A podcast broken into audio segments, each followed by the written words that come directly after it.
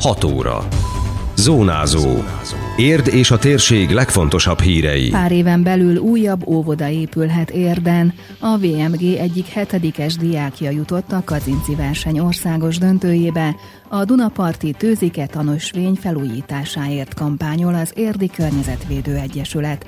Köszöntöm Önöket, Szabó Beáta vagyok. Ez a Zónázó, az Érdefem 101,3 hírmagazinja a térség legfrissebb híreivel. Összekötik Érd alsót és az érdi nagyállomást. A két megálló közötti delta vágány megépítéséhez kapcsolódó javaslatról is határozott a csütörtöki közgyűlés.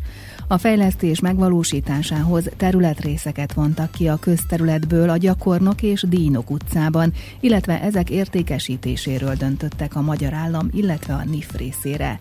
Bács István alpolgármester tájékoztatása szerint a vágány megépítésének előkészítő munkája a finisébe érkezett két ingatlan részt fogunk eladni a magyar államnak. Ezek közterületek voltak, ők ugye a kisajátításokat már elkezdték a környező ingatlanokba, de egy vadalatúj vonal építése lakott területen az nyilvánvalóan nem csak magáningatlanokat, hanem önkormányzati ingatlanokat is érint, és ezeknek az összegszerűségéről, valamint a pontos helyrezi számáról, terület nagyságáról döntöttünk a mai nap folyamán. Én bízom benne, hogy pár hónapon belül elkezdődhet majd a valódi kivitelezés is, és egy két év múlva teljesen megújult környezettel fognak találkozni a környéken lakók, hiszen miután a vasút megépíti a pályáját, utána bízunk benne is, illetve én, mint a négyes számú választókerület képviselője pedig mindenféleképpen azon leszek, hogy egy olyan rendezett területet adjon majd vissza a köz számára, amin esetleg játszóteret, kisebb parkot is ki tudunk alakítani. Az alpolgármester megjegyezte, hogy az érintett területhez közeli Esperantó tér tervei is elkészültek, de amíg le nem zárul a vasútépítés, addig sem a teret, sem az odavezető utcákat nem tudják megépíteni, mivel a nagy teherautók tönkretennék. Néhány éven belül ismét nőhet az óvodai férőhelyek száma érden. Az Érligeti Református Egyházközség szeretne új óvodát építeni a Diósdi úton. A csütörtöki közgyűlésen ehhez kapcsolódó javaslatról is döntöttek a képviselők a 18 napi rendi pont között. Ez szerint az érintett ingatlant térítésmentesen átadja a város a fejlesztés céljára. Bács István alpolgármester az ülés után elmondta, hogy az intézmény hat csoport befogadására lesz alkalmas az elképzelések szerint, és az odajáró gyerekek 80%-ban érdiek lehetnek. A Diósdi úton régebben állt egy forfa épület, ahol az általános iskolának az alsó tagozata működött. Ezt a iskolarészt már bezártuk, évekkel ezelőtt lebontottuk magát a forfa épületet is, és megkeresett minket az Érdligeti Református Egyház közösség, hogy ők szeretnének óvodát építeni, hiszen a püspökségük jelentős óvodaépítési forráshoz jutott a magyar állam révén. Terveik jelenleg készülnek. Az önkormányzat ma arról döntött, hogy oda egy minimum 6 csoportos óvodát fognak építeni, ahova legalább 80%-ban, a felvett gyerekek 80%-ában érdi gyermekek fognak járni. Így tulajdonképpen az érdi óvodai férőhely számot több mint 100 fővel tudjuk megnövelni. Hozzátette, a szerződés aláírása után 36 hónapon belül a használatba vételi engedélynek rendelkezésre kell állnia, de a református egyház számításai szerint 2020 vagy 21 szeptemberében megnyílhat az intézmény, tehát hamarabb az előírtnál. Az óvodaépítésre vonatkozó javaslatot az ellenzék többsége is támogatta. A testület 15 igen szavazat mellett egy tartózkodással fogadta el az indítványt. Szűcs Gábor MSZP-s képviselő szintén igennel voksolt, mivel, mint mondta, egy újabb óvoda beruházás valósulhat meg. Én nagyon örülök annak, hogy adott esetben ugye egy új óvoda fog épülni, a református egyház jó voltából, amelyhez természetesen azért ki kell emelni, hogy a város ingatlant biztosít az, hogy az óvoda meg tudjon épülni. Én ezt egy pozitív dolognak tartom. Mind a mellett persze jobban örülnék, ha maga ez önkormányzati finanszírozásba és önkormányzati fenntartásba tudna megvalósulni. Szűcs Gábor reagált arra is, hogy végül levették a közgyűlés napirendjéről a túlóra törvényel kapcsolatos ellenzéki javaslatot. Ebben azt indítványozták, hogy az önkormányzat tulajdonában lévő gazdasági társaságoknál tekintsenek el egyoldalúan a jogszabályi lehetőség alkalmazásától. Nagyon elszomorítónak tartom azt, hogy a városvezetés és az érti fideszes képviselők nem tartják fontosnak az érti dolgozók jogait, és nem tartják azt fontosnak, hogy megvédjük őket akár a munkáltatókkal szemben is. A korábban a Jobbik színeiben, aztán független képviselőként tevékenykedő Pulai Edina napirend előtt egy bejelentést tett a közgyűlésen. Mivel független képviselőként dolgoztam most már jó ideje, a múlt héttől a Mi Hazánk mozgalom tagjaként fogok a közéletben részt venni, tehát a mozgalom tagja lettem, valamint Zsombik Zsolt bizottsági tagunk is, aki a közrendvédelmi bizottság tagja, szintén a Mi Hazánk mozgalom tagjaként fog dolgozni, illetve képviseli a lakosság érdekeit, illetve teszünk javaslatokat. Mi nem változtunk, ugyanazokat az elveket fogjuk továbbvinni, mint eddig, tehát ugyanúgy a közösségért, a magyarságért fogunk dolgozni.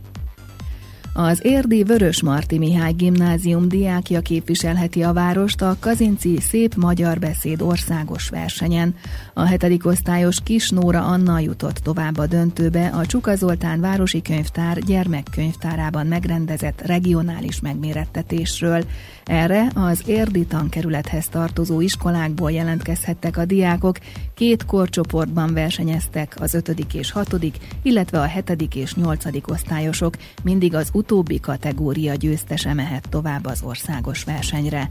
Nida Judit a könyvtár igazgató helyettese, a zsűri egyik tagja azt hangsúlyozta, a tiszta beszéd fontos a hétköznapokban is. Én úgy gondolom, hogy a tiszta beszéd az nem csak egy ilyen úri passzió, hanem mindannyiunk számára nagyon fontos lehet. Például, hogy egészen hétköznapi dolgot mondjak a telefonálásba is. Mert hogy aki nem tisztán ejti a szavakat, rosszul hangsúlyoz, az sokkal rosszabbul lehet hallani, értelmezni a telefonba is. A helyesírás szempontjából is szerintem fejlesztő értékkel bírhat, hogyha tisztán beszél valaki. Meg hát egyáltalán olyan gyönyörű ez a magyar nyelv, miért menjünk el akármilyen más nyelv irányába, vagy a pongyolaság irányába.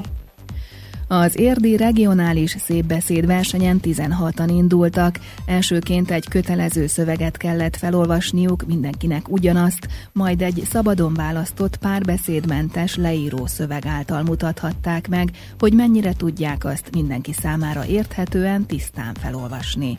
Dózsa Lajos a Kós szakképzőiskola igazgatója volt a zsűri másik tagja, aki részletesen ismertette a diákokkal, hogy mi a teendőjük.